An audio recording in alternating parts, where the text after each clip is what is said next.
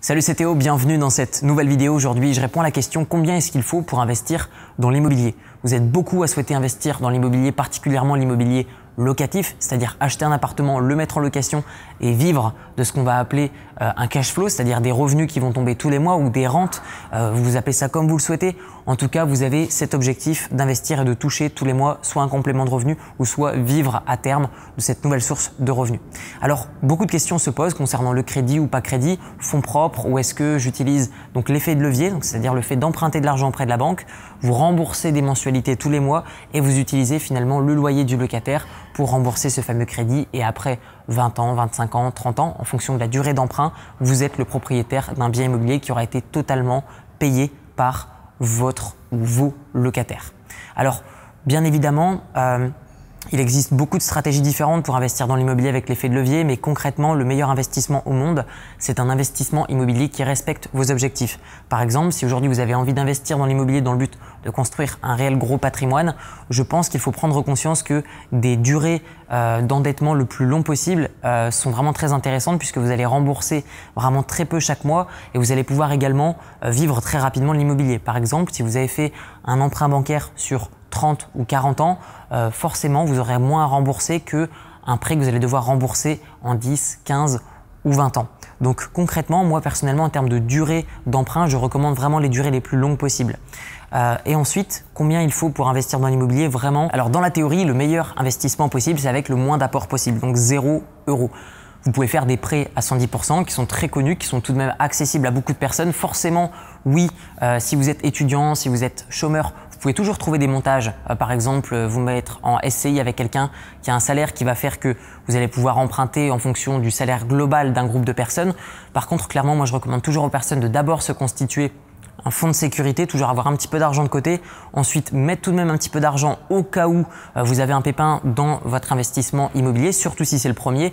Et ensuite seulement de demander un prêt immobilier sans aucun apport, donc avec un prêt qui va être sur une longue durée la plus longue possible pour, pour rembourser le moins possible avec vos premiers loyers. Vous pouvez même demander ce qu'on appelle un différé de remboursement, c'est le fait de ne pas rembourser tout de suite votre prêt, comme ça vous encaissez les loyers et après seulement six mois ou euh, en fonction des banques, en fonction de votre crédit, euh, comment vous allez le négocier, vous allez pouvoir repousser la première date où vous allez commencer à rembourser votre crédit auprès de la banque. Donc très intéressant, surtout pour les personnes qui démarrent, qui ont un peu peur, ou surtout pour les projets immobiliers qui vont prendre un peu plus de temps, ou là forcément plus de travaux, donc forcément vous n'allez pas trouver un locataire tout de suite. Ce que je vous propose maintenant, c'est de vous donner mon avis sur le plan d'épargne logement, sur l'investissement dans l'immobilier papier et aussi de vous montrer mon appartement qui se trouve juste derrière vous et on va voir un petit peu tout ça ensemble. Donc concrètement, le PEL, le plan d'épargne logement, c'est pas ce qu'il y a de plus intéressant. Peut-être que votre banquier vous en a parlé lorsque vous allez parler d'investissement immobilier.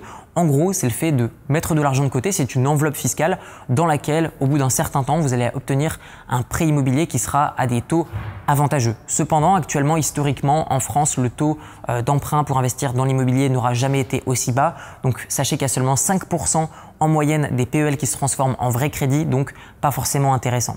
Maintenant, ce que je vous propose pour que vous compreniez mieux le reste de ma réflexion, c'est d'entrer dans l'appartement et je vais vous donner mon avis sur l'investissement dans l'immobilier papier, de vous dire ce que c'est.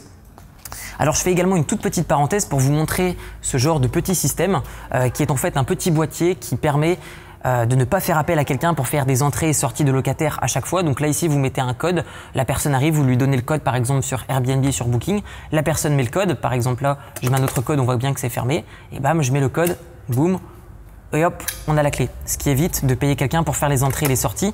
Notamment ici, j'ai énormément réduit mes frais et optimisé ma rentabilité grâce à ce petit boîtier. Et du coup, je n'ai qu'une dame de ménage qui vient euh, pour faire les entrées et les sorties.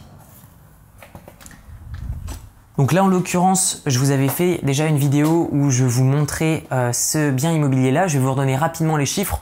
On est sur un bien immobilier à 98 000 euros que j'ai acheté en fonds propres. Vous auriez pu faire appel euh, à, un crédit immobilier si euh, vous aviez une situation qui est stable, qui vous permet d'emprunter. Mais concrètement, ici, pour 98 000 euros, ça génère 1200 euros net, pardon, 900 euros net par mois. Je confonds avec un autre appartement. on a 1200 euros de loyer et seulement 300 euros de charge. Donc c'est surtout ce qui va être par rapport à la gestion locative, toutes les dépenses, électricité, eau, etc. tout au long de l'année. Maintenant, j'aimerais vous donner mon, avis sur l'investissement papier. Alors, qu'est-ce que c'est que l'immobilier investissement papier?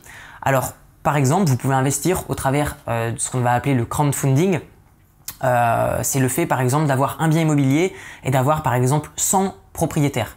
En gros, vous avez une entreprise qui vous dit voilà, vous n'avez pas beaucoup à investir, vous ne pouvez pas acheter un appartement, donc du coup, donnez-nous votre argent et nous, on achète une part d'un bien immobilier dont vous êtes le propriétaire. Attention, les structures sont vraiment mal faites pour le moment, particulièrement en France où finalement vous donnez l'argent à l'entreprise et ensuite c'est l'entreprise qui est propriétaire du bien immobilier. Si l'entreprise ferme, votre bien immobilier ne vous appartient plus. Faites très attention à ça. Un autre gros inconvénient à l'immobilier papier, c'est le fait que vous ne bénéficiez pas du double effet d'enrichissement avec l'immobilier physique. Par exemple, si vous êtes propriétaire de ce bien immobilier, eh bien non seulement vous allez encaisser les loyers, mais le jour où vous allez revendre, vous allez gagner de l'argent. Alors que lorsque vous allez investir dans le même bien immobilier au travers d'une entreprise, eh bien lorsque l'entreprise va revendre le bien immobilier, vous ne gagnez pas d'argent. Voilà. Donc la plupart des entreprises aujourd'hui vous promettent un pourcentage, même s'il est élevé, sachez que vous ne gagnerez jamais autant, à mon avis, que en investissant dans vraiment du physique. Certes, ça prend peut-être un petit peu plus de temps, mais vraiment c'est beaucoup plus passif, beaucoup plus stable, beaucoup moins de risques. Donc ne tombez pas dans le piège de vous dire je n'ai pas assez pour acheter un bien immobilier en cash, puisque de toute façon, la plupart du temps, il est beaucoup plus intéressant d'investir dans l'immobilier grâce à un effet de levier, donc grâce au crédit. À votre tour, dites-moi dans les commentaires ce que vous pensez de l'immobilier papier comparément à l'immobilier physique, votre expérience d'investisseur et si vous souhaitez vous former sur l'investissement immobilier totalement gratuitement, je mets un lien dans la description de la vidéo. Vous cliquez dessus, vous mettez votre email et vous allez recevoir 4 vidéos 100% gratuites qui vont absolument tout vous expliquer sur l'investissement immobilier en partant de zéro sans aucun apport. On se retrouve de l'autre côté, je vous dis à très bientôt. Ciao ciao